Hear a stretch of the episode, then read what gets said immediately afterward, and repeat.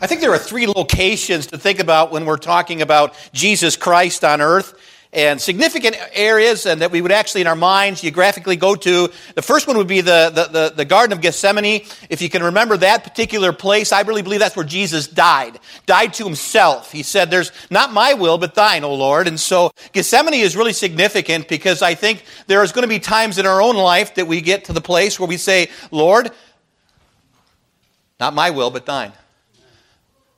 I don't want it this way, Lord, but if it's your will, I'll give in. And Jesus came to that place. He was broken in the Garden of Gethsemane, but it wasn't just there. It was also Golgotha. It's an area that we would think about as significant to many people. We call it the place of the skull. We sing about it, Mount Calvary. We talk about it, how we have, there's the old rugged cross on Mount Calvary. And we think about that particular scenario. Jesus Christ was mocked. He was already scourged. He was already bloodied. He was already humiliated. They, they pulled his beard out. They spit in his face. They pulled his hair out.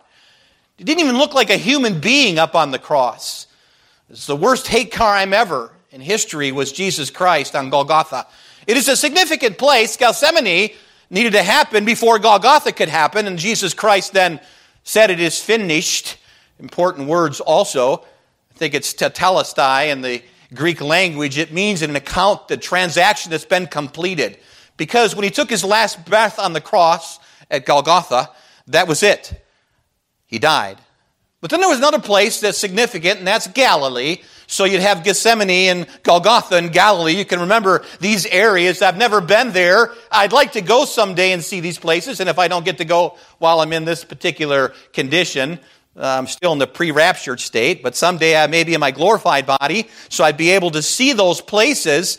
But Galilee is pretty interesting because he told them, I'll meet you there. I'm not going to stay in the grave, by the way, and how weak their faith was, those of little faith and sometimes we get on them because of that little faith. But I say to you that your faith is pretty small too, because you've been pouting lately about things not going your way. You haven't been happy. You haven't been the kind of Christian you should be because you thought things were going to go a different way. You see, people are looking for something to be disgruntled about today. It might be a relationship that they can actually then allow their hearts to do whatever it wants to because the other person made them ba- mad or made them bad. By the way, you make decisions on your own. You are who you are because you chose to be who you are. And remember this too, that the Lord Jesus Christ came to the place where he was uh, there with his disciples, and I think that there's a lot to be said about the Lord after the resurrection.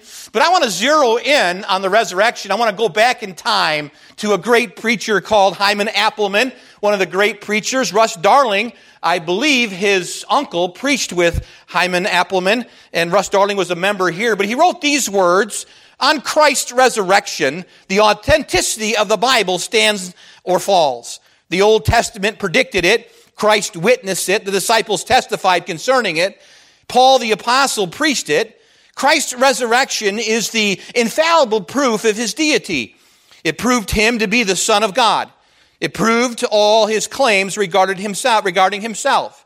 It shows that God accepted him and his work. Christ's resurrection is the ground of our standing, the certainty of our state. It gives the assurance of eternal life. It shows the believers are fully justified. It gives the saints an accepted intercessor. And it secures the resurrection of those who put their faith in the Lord Jesus Christ. What an excellent statement because everything's in there. Because Jesus Christ lives, we will live too. Those that have gone before us are in the tomb this morning. They're in the grave, and here in our country, for some reason, we bury them. All around the world, it's different in different places, but we bury people here. Usually put a little cross over their place where they were buried, or we put then a, maybe a rock or maybe a, a little bit of a granite to, to tell who it was. But I know that there's going to be a resurrection because of Jesus Christ coming out of the tomb. I think it's interesting too because there's so much in the scripture, several irrefutable claims from scripture that helps us build our faith. The first thing is this, that Jesus Christ is the Son of God. Do you believe that this morning? It's interesting because the Bible says in Romans chapter 1 verses 3 and 4 concerning his son Jesus Christ our Lord, which was made of the seed of David according to the flesh he declared to be the Son of God with power, according to the Spirit of holiness, by the resurrection of the dead. Salvation, of course, is complete, and his sacrifice was accepted. I used the word earlier that the Greeks used for the area of complete, the tetelestai. And that particular word tells that it was complete on Calvary. But not only was it complete, but it was accepted by the Father in heaven. He accepted it to be complete. The Bible says, of course, in Romans chapter 4, 23 through 25, now it was not written for his sake alone that it was imputed to him, but for us also, speaking of Abraham, in the imputed righteousness, but for us also, to whom it shall be imputed, if we believe on him that raised up Jesus our Lord from the dead, who, who delivered for our offenses and was raised for our justification. Let me just explain that. That the righteousness of Jesus Christ needs to be imputed unto you. Because no matter how many works you do, you'll never be able to be righteous. So he puts the righteousness onto us. He doesn't necessarily make us righteous, he actually declares us righteous. So a person comes to the Lord Jesus and says, Father in heaven, would you forgive me and give me your son? Uh, you open your heart to Jesus Christ and you turn from your sin. The righteousness of Jesus Christ then is imputed unto you. It's not your work, it's the work of Calvary. So the heavens say this Dean Howell is now declared righteous. You are declared righteous because of Christ, not because of your own doings. That's interesting because these are things that'll build our faith. What else helps us? Believers can live holy lives. You know, you can live right now a life that glorifies God. You don't have to live in the world. You don't have to listen to the world's music. You don't have to drink the world's drink. You don't have to smoke pot and do drugs. You don't have to do that. You can live pure and clean today. You can live the way God wants you to live today. These are facts from the scriptures that'll help build your faith. The Bible says really clearly that we can live holy lives. Romans 6 4 says this Therefore, we are buried with him by baptism, not water baptism, by spiritual baptism into his death. That, like as Christ was raised up from the dead by the glory of the Father, even so we also should walk in newness of life. The Bible makes it really clear, folks. I think it's the intercessor of glory, of course. We have that intercessor. Jesus Christ is there to stand on my behalf and upon your behalf. The Bible says in Romans 8:34, who is he that condemns? It is Christ that died. Yea, rather, that is risen again, who is even at the right hand of God, who also makes intercession for us. The Bible says that the Lord Jesus Christ is sitting on his throne, but he is an advocate between you and the Father. And by the way, there is just one mediator between man and God, and that is the Lord Jesus Christ. No religion, no, no, you can't hold on to your religion. You need to hold on to Jesus Christ. He is the only one that will able, able to save you. And he will one day come to judge. The Bible says that. The Bible says in Acts 17 31, because he hath appointed a day in that which he will judge the world in righteousness by that man whom he hath ordained, and whereof he hath given assurance unto all men, in that he hath raised him from the dead. There's one other thing I believe that the Bible teaches that is sure, and that Jesus Christ is the Lord.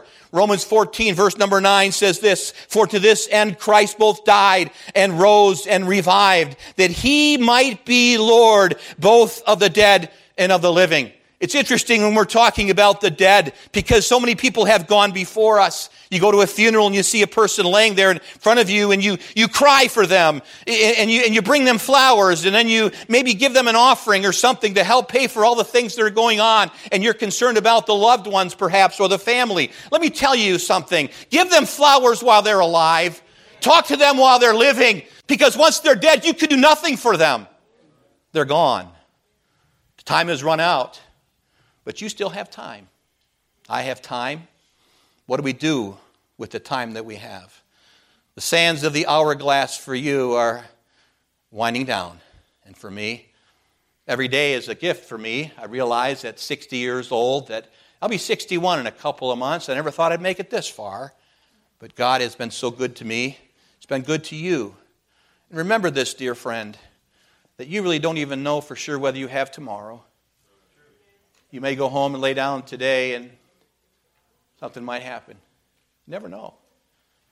So I think it's important for us to remember that it's appointed unto a man once to die, and then the judgment. And do all you can do now for the Lord. Come to Him.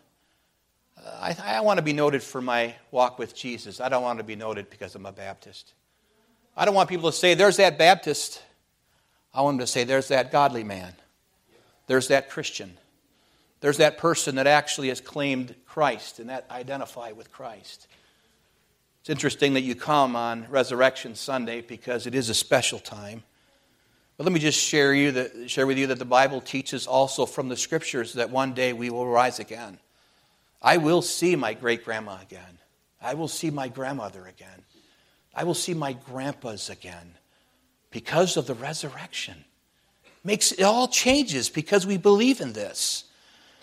The Bible says that the dead will one day be raised. According to John chapter 5, verse 24 through 29, the Bible says, Verily, verily, I say unto you, he that heareth my word and believeth on him that sent me hath everlasting life, and shall not come into condemnation. Do you have a sense of condemnation today? Do you have this like Linus attitude that's a cloud over you, and everywhere you go, there's condemnation? Do you know that Jesus Christ came to take that away so that you can actually live a good life? And a peaceful life? The Bible goes on to say, But is passed from the death unto life. Verily, verily, I say unto you, the hour is coming and now is, when the dead shall hear the voice of the Son of God, and they that hear shall live.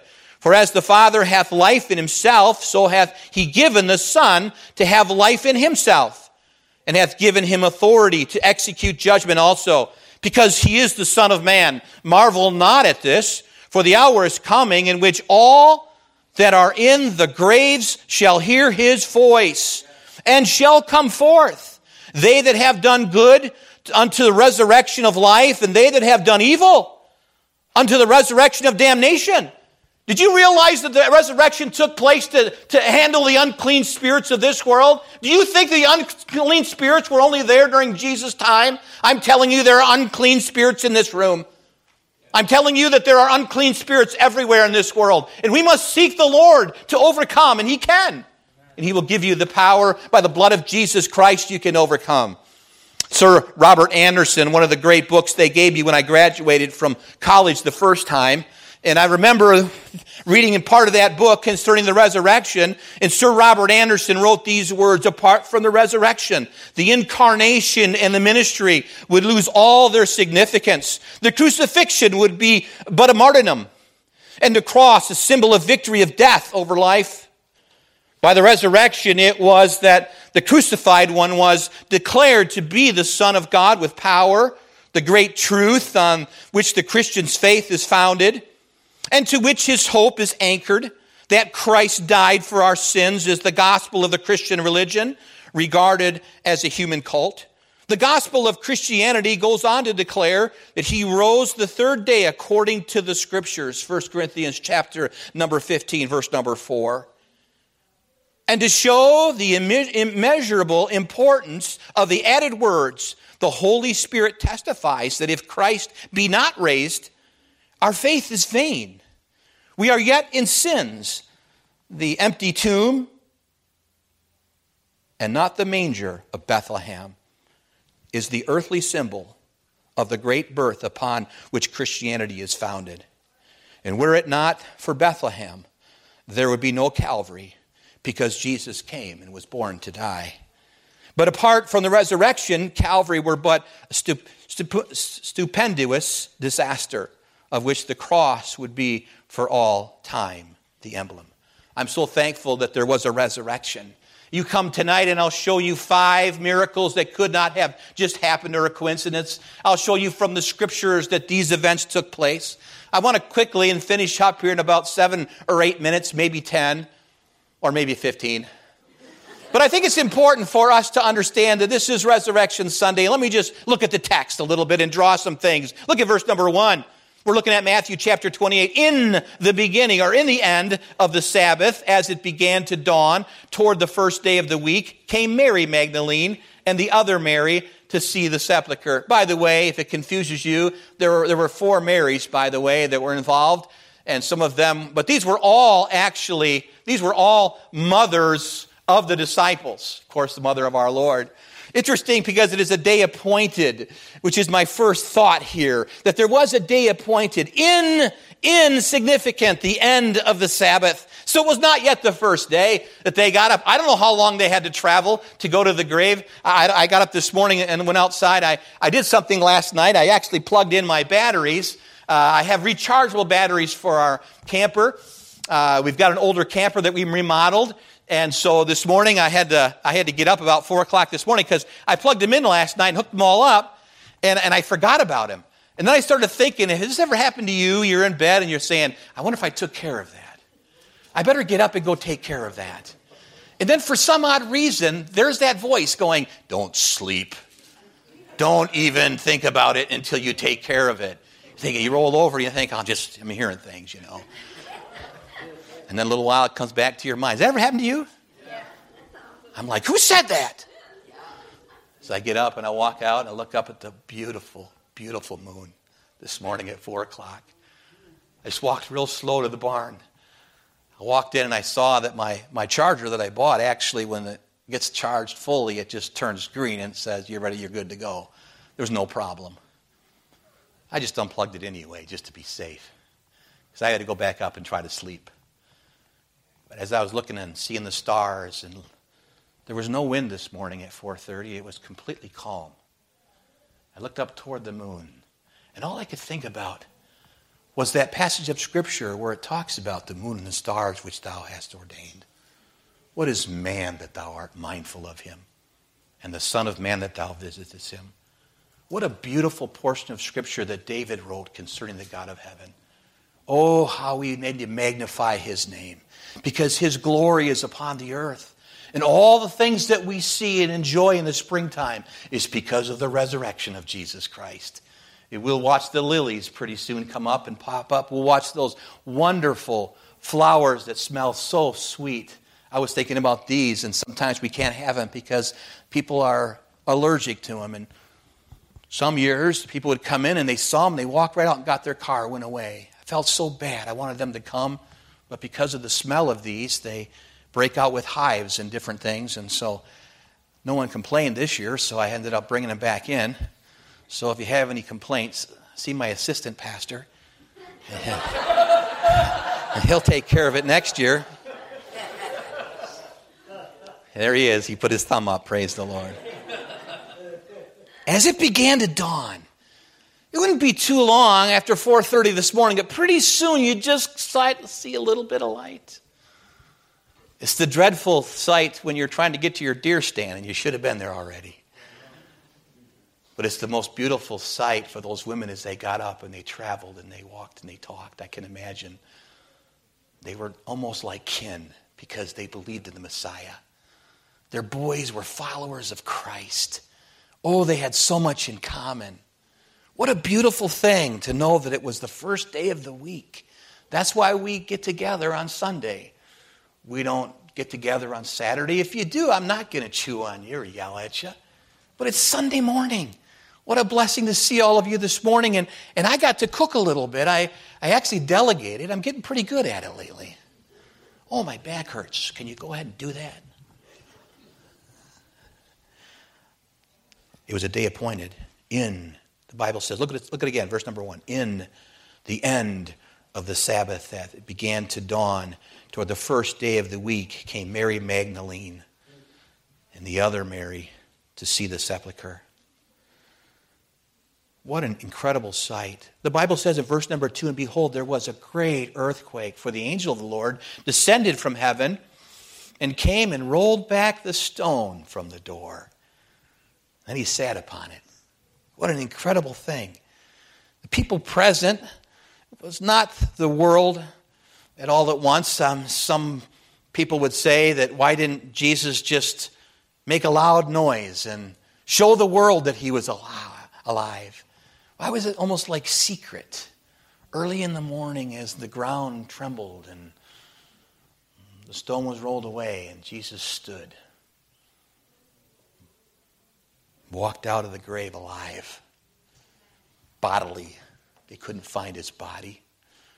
If you talk to anybody and they talk to you about a spiritual resurrection, just smile at them and blink your eyes. because you know the truth. There's going to be a bodily resurrection someday. The tombs are going to split wide open. Just a powerful thought. Here the text tells us that there was Mary Magdalene was present and the other Mary, the mother of the sons of Zebedee, these sons of thunder. The Bible says in Matthew 27 verse number 56, among which was Mary Magdalene and Mary the mother of James and Joseph and the mother of Zebedee's children. That was Mary also. So there we see in Matthew chapter 27, we see three Marys. Is everybody called Mary? Seems like it. But they had a common bond, didn't they? They had holy fellowship. Their hearts were knit together. And you become like that at times with people. Through the years, over the last 24 years, I've given my heart to so many people. My heart's all over the place. Done over 30 some weddings, done several funerals. I keep saying to myself, just let them walk all over you, Dean. Let them step on you so that they can get higher. Because my desire is not to be somebody. My desire is to glorify the God of heaven, only to glorify Him. I think it's important for us to remember that they rose up early in the morning because they had this common cause. It was the same affection that we have when we worship Him in spirit and in truth. We want to draw closer to Jesus Christ. Oh, by the way, dear Christian, if you've been born from above, you have a desire to draw closer to Him. Nearer, my God, to Thee. But let me just share with you that if you are no longer in the flesh but in Christ, you can't get any closer than being in Christ. You are near Him because you are in Him. It's interesting that our life is hid with Christ in God. And many times we forget this that Jesus Christ has already gone before us in the heavens, and He is there, anchored for us. They had a common cause. They rose up early in the morning. They prepared spices for embalming, and they entered in, and all the obstacles were removed. And they did not find him. It's interesting if we were to look a little further, we see that the angel of the Lord was there. And the Bible says it in verse number two again, and behold, there was a great earthquake, and the angel of the Lord descended from heaven and came and rolled back the stone from the door and sat upon it. What an incredible he his cause to roll back the stone and then to sit upon it. One of the commentators went on to say, Death was being upheaved, and all the bars of the sepulchre were beginning to burst when the king awoke from the sleep of death. He shook the world just by waking up. The bedchamber in which he rested for a little while trembled as a heavenly hero arose from his couch. And behold, there was a great earthquake, the Bible says. Nor was the king unattended in his rising, for the angel of the Lord descended from heaven. And it was not merely one of the angelic host, but some mighty presence, some mighty angel, the angel of the Lord who came to minister to him on the resurrection morning. Jesus was put in prison of a tomb as a hostage for his people. Therefore, he must not break out by himself, but the angelic sheriff's officer must bring the warrant for his deliverance and set the captive at liberty. And when the angel had rolled back the stone from the door, he sat upon it as if to defy the earth and hell ever to roll it back again. That great stone seems to represent the sin of all Christ's people, which shut them up in prison it can never be laid again over the mouth of the sepulchre of any child of God because Christ has risen and he has moved the stone away. And so you are free to be able to live the life that you want to live for Christ because the stone has rolled away. Rolled away, rolled away, rolled away. Every burden of my heart rolled away. Remember that when you were kids? You used to do this kind of stuff, you know? We won't do deep and wide and all that, so don't worry or Father Abraham. My sins were rolled away with that stone, and the access to Jesus was given. What, a, what an incredible picture. You can go in the tomb, you can see him. No, you can't. He's not there, he's alive. It's interesting as we think about this because this was similar to that transfiguration, if you would, of Christ as they saw the angel there up sitting upon the stone. The Bible says that he was white and dressed in raiment. It says that his confidence was there. That he, he from a balcony seat was watching over what took place and what occurred. His countenance was like lightning and his clothes were like white as snow. Look what the Bible says in verse number three. His countenance was like lightning and his raiment was white as snow. I don't know about you, but if I saw that at a graveyard, I don't know what I'd do. I'm a chicken by nature. Maybe you are. But I'll tell you what, you close all the doors in this place sometimes during the night when I'm sitting there reading and then I hear a door slam downstairs. Nobody's here but me. I get a little freaked out. I went down there and saw some person look like lightning. I'd be like, hi. I'd be out of there, man. And then they'd be saying, Pastor Howell has resigned.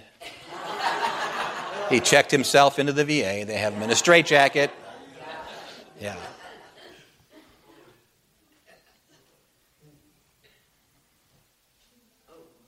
Wow. His countenance was like lightning. You ever look at lightning? Just flickers when you see it in the sky. Sometimes it comes together and there's like seven, eight, nine threads of it. Just that's what he looked like, wearing white clothes. Similar to the transfiguration. And there was the guards, verse number four. Look what the Bible says with me. Look at your Bibles. And for fear of him, the keepers did shake and began to be as dead men. Yeah, I'd be faking like I was dead too. I see nothing. I hear nothing. I don't know what's going on. Hmm. It took a great deal to alarm the Roman soldiers. They were taught all manner of terrors. But this angel's dashing, someone wrote, and the continuance or the countenance and snow white raiment paralyzed them with fright until they swooned away and became like dead men. And he, he does not appear to have drawn a flaming sword or even to have spoken to the keepers, but the presence of perfect purity overawed these rough soldiers. What terror will strike through the ungodly when all the host of angels shall descend and surround the throne of the reigning Christ on the last great day? How will you feel if you're left behind? I don't want to try to scare you into trusting Christ. I want to lead you into the presence of an Almighty God who wants to save you and keep you from your condemnation, to save you from your sin. That's why Jesus Christ came, was to save you. And you sometimes think that you're nothing. You sometimes think that everybody else is more important than you. You sometimes go to your car and you weep because you think you're so insignificant, but Jesus loves you. He loves you more than you'll ever know. And you can never love him back, even if you were to live a thousand years. You could never love him back enough because he loves you just like you are. Why don't you come to him today? He'll clean you up. Oh, don't play games with God. He doesn't play games very well. You must come. By the way, he always wins. You must come humbly to him. The guards. Let's move on to the last point. Second to the last point. I'll make it my last point. Well, we'll just keep going. The method provided. It's brought out in verse number five, and it says that the angel answered and said unto the woman, Fear not, you, for I know that you seek Jesus, which was crucified.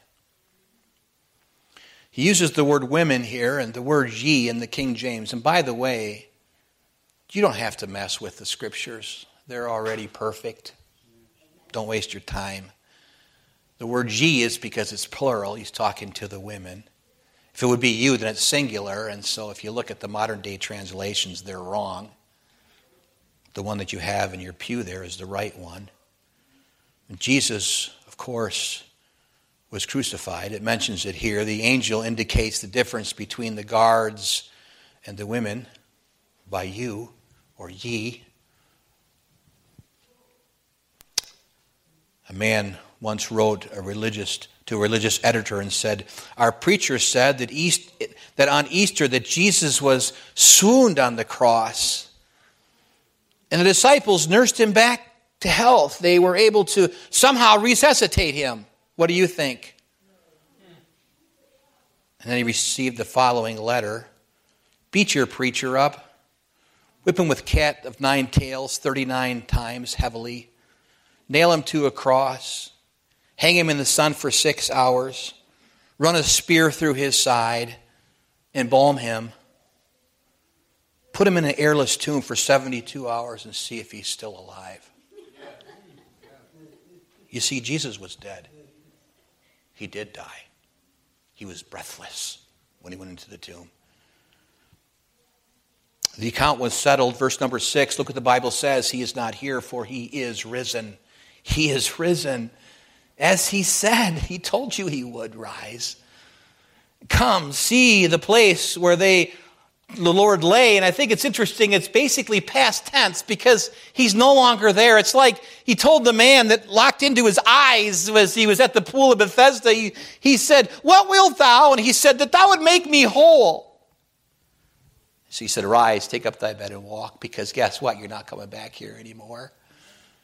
Jesus got up and he folded his garments, and he walked out of the tomb alive. And so will your loved ones someday. And so will you. All those that believe in Jesus Christ will never die. We will sleep, and for a second, we'll take our last breath on this earth, and the next breath will be into the celestial immediately. We're in the presence of the Lord, absent from the body, present with the Lord. We don't have to fear death. We don't have to fear judgment. By the way, the Bible tells us that we ought to resist that spirit of fear. That we ought to understand that God did not give us the spirit of fear, but of power and of love and a sound mind. Do you know why people are losing their minds? Because they're afraid. Why would someone go in and shoot people? It's incredible. I heard about it three times this morning. I was looking through the, the news and I was seeing all of these people. Some you know, there was just stuff I can't even repeat that are that's going on in the world, and, and people are doing all kinds of strange things. You know why? It's because they're afraid. Fear will drive you insane. That's why you ought to be in the Word of God. False evidence appearing real is what fear is we think about these things, it helps us to remember that the account was settled. The tomb was empty according to the scriptures. This is where he was laying. He's no longer laying there. The empty tomb is proof that the price was paid full. The accounts were now clear.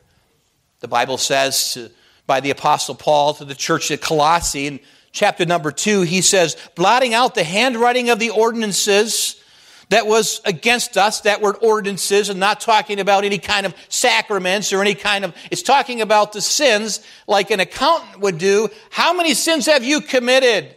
If you've committed one sin, then you've sinned against the Father. Just one sin you've committed, one sin. You've, you've broken all of the Ten Commandments if you've committed one sin. Nobody is righteous. There is none righteous. Our mouths are stopped but the Bible says, blotting out all out the handwriting of the ordinances that was against us, which was contrary to us, and took it out of the way, nailing it to his cross, and having spoiled principalities and powers, he made a show of them openly, triumphing, triumphing over them in it. A Jewish student had been attending the evangelistic meeting with Alfred H. Ackley. He asked Ackley, he says, Why should I worship a dead Jew? The question ultimately prompted the writing of Ackley's great hymn. Many of us remember this particular hymn. It was said, by the way, uh, He lives. We sang it this morning. Ackley said to the young Jewish student, He lives. I tell you, He is not dead, but lives here and now. Jesus is more alive today than ever before. I can prove it by my own experience as well as the testimony of countless of thousands of people. On this Sunday morning, let's think about this. He lives. Written by Ackley. He lives. He lives. Christ Jesus lives today. He walks with me and he talks with me along life's narrow way. He lives, he lives. Salvation to impart, See, I'm having a hard time because I want to sing it. I reached over to, to Brother Tom and I said, Can we sing He Lives? Can we sing it? And he says, Yeah, no problem. They changed. They were able to sing that song. There's just something about this. Salvation to impart. You ask me how I know He lives? Because He lives within my heart. I know He's alive. He gives me the power to get up every morning. He'll give the power to you to overcome your sin and your foolish decisions. Jesus Christ will give you the power to overcome them. That's why He lives. He lives for you and lives for me. Then the story was relayed quickly. I'm all done. Verse number seven. Go quickly and tell his disciples that he is risen from the dead. And behold, he goeth before you into Galilee. Remember that? Gethsemane, Golgotha, now Galilee. And there shall you see him. And lo, I have told you. And they departed quickly from the sepulchre with fear and great joy. It's a mixture of things. Like the fear is not like I'm afraid I'm not going to do anything, but there's an incredible awe. It's like a holy awe that they had. And they began to run. And there was a joy involved with that. And they did run, bring it to his disciples' words. Can you imagine them saying, He's alive, he's alive. We went to the grave and he, it was empty, he's alive. Can you imagine that? it's like they, they couldn't get it out. They were full of joy. This morning I pulled down my driveway. I was headed to the church and looked up the road. I could see my son's house, and at the end of the road is my father in law's house. And I thought, how blessed we are. But I just started saying, He's alive. He's alive. He is risen. He has risen. And by the way, He's still there on the throne on the right hand of the Father. And He's ready to come back. But until then, we must stay steadfast and continue to tell others about this wonderful story. Go quickly. Tell as many as you can that Jesus Christ is risen. H.A. Ironside, one of the great writers, wrote this. We are not preaching the gospel of a dead Christ, but of a living Christ, who sits exalted at the Father's right hand and is living to save all who put their trust in him. That is why those of us who really know the gospel never have any crucifix around their churches or their homes. They'll have a cross, but it'll be empty. The crucifix represents the dead Christ hanging on that cross of shame. But we are not pointing men to a dead Christ. We are preaching a living Christ, that he lives exalted at God's right hand. He saves to the uttermost all those who come to him. I must tell you that it is a it is a personal approach. You must do this personally. You can't pay a priest to do it for you. You can't rest in what your mom and dad have done but you can go to him personally. The Bible says in Hebrews chapter 7 verse number 25 it tells us that we have what all we have to do is come unto him. We have established the fact that he can save us. And now we see that if we come to him, he will save us. The Bible says in John 6:37, him that cometh to me I will in no wise cast out. I will in no wise cast out. What a wonderful story of the resurrection. Another song, I don't have time to read about it, but what a beautiful song. You'll recognize it, just as I am, without one plea.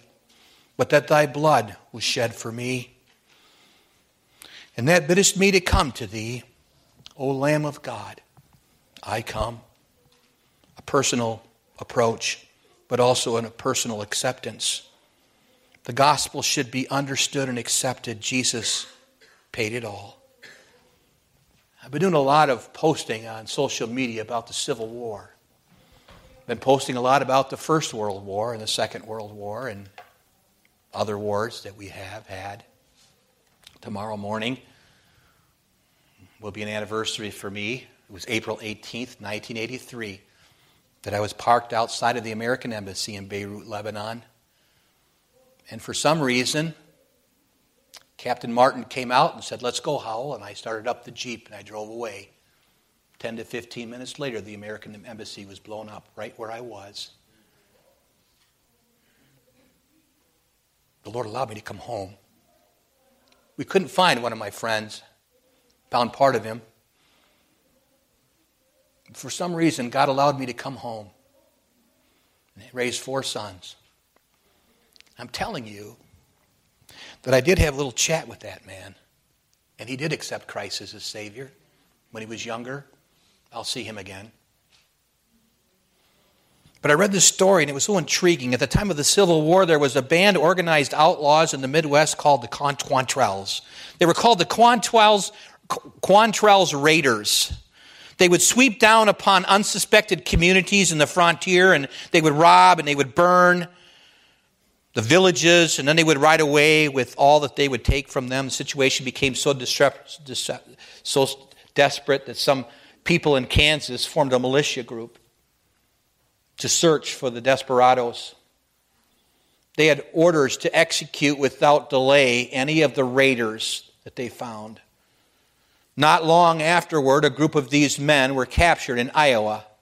A long trench was dug, and they were lined up and hands tied behind their back, and their eyes were bandaged over, so they were blindfolded. And then a firing squad was formed, and suddenly a young man rushed out of the bulrush, crying, Wait! Wait! Covered by guns of fire squad. He approached the officer's command, Major Whittle. He pointed to a man who was waiting to be shot, and he said, Take his blindfold off. Let him go free. I know him. He has a wife and babies. He needs to go home. Let me take his place. It was an extraordinary appeal. But the, the stranger insisted that it not be denied. After a long consultation, the officers came back and decided to grant the request. They cut the ropes off the hands of the one that was bound. They unblindfolded him, and they took the volunteer in his place. The shots rang, and he fell dead. Later, the redeemed man came back to that awful scene and that death, and he uncovered the grave of that young man found the body of his friend, and he put it on the back of his mule and took it home to a cemetery in Kansas City, where he was given a proper burial. At the time, he marked the grave with a rude wooden slab, and later, however, the grateful man erected a 15 foot marble monument inscribed with the words sacred to the memory of Willie Lee. He took my place in the line he died for me. What an incredible picture of what Jesus Christ has done for you and for me. He took our place. We'll never experience hell because Jesus already experienced it for us. We, we won't be condemned for our sin because all the sin of mankind was laid upon Jesus Christ that night. As he died he cried out to the Father, it wasn't just a physical torment, it was a emotional, psychological, spiritual crushing that Jesus Christ experienced. Physical part, I believe he had already died at the Garden of Gethsemane to self. Whatever you do to my body doesn't matter because I've already given myself. You know why he did that? Perfect Savior, O Lamb of God, impeccable, beautiful Jesus, sinless, took all of sin of mankind upon himself so that we could experience salvation through Jesus Christ. Have you experienced that? And by the way, if you have, you're always there with Him. Oh, you might go your way, but you'll live a short life. Let me tell you something. I know I'm going to get in trouble for it, but you can do whatever you want to, but you're probably going to have to see a counselor the rest of your life. You can go ahead and live the way you want to, but you may be on medication the rest of your life. You can go ahead and go against the grain all you want to, but you'll have troubles the rest of your life. You're striving for the most wonderful, beautiful, abundant life, and the only way you can have it is through Jesus Christ, your Lord. Amen. And He will free you up here and in here so that you can help others do what's right. Do you love Him that much today to say He's my Savior? Every head bowed and every eye closed. He loves you. But maybe you even thought that Christianity was a religion. It's not, it's a relationship with Jesus. God's been calling you since you were born. Every year in the springtime, the birds sing. You understand it was Jesus saying, I'm alive. The grass turns green. How does all that happen? And why does it happen? To show that there is a God. But maybe this morning you'd say, Pastor Howell, I want Jesus in my life. God is calling you. It's so simple. You don't have to join a church, you don't have to do all kinds of things. Jesus did it all for you. All he's looking for you to do is acknowledge that you're a sinner. I've sinned against you, Lord. Would you save me? Come into my life and save me. He'll save you instantaneously, right now. You can walk through the door and enter into his presence by humbling your heart. Maybe you've never done that, but today would be the day that you would do that. I won't point you out, but I want you to raise your hand just for a moment. Say, Pastor, I've never received Jesus, but I'd like to. Would you pray for me? Just lift up your hand and say, I need Jesus in my life. Would you pray for me? Is there anyone like that? Lift it up, put it back down again. Anyone this morning? Maybe you're born again, but you haven't been living the way you should. You don't have to talk to me about it. Go to God. This is an old fashioned altar. And what's interesting about our church is that we still do things the old fashioned way. We have an altar call, and if you need to come and kneel down at an old fashioned altar, you're welcome to do that this morning. It's called the anxious bench. You don't have to wait till you get home. You can do it now. You can come and kneel down and talk to God. With every head bowed and every eye closed, would you stand to your feet? No one looking around this morning. Maybe it's for baptism, or maybe it's for to join our church. Whatever it is, the Lord has led you. Why don't you come? Say, Here I am. I'm going to pray in just a moment. If I could have you, Elaine, can you come on over and play the piano?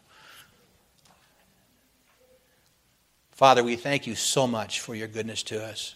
We thank you for the attention of the people. A lot of them that are here this morning, Father, are born again. They've trusted you as Lord and Savior. They came on Easter because they wanted their hearts to be strengthened and encouraged. And Lord, I can't do that, but you can. And I pray for your Holy Spirit to work this morning.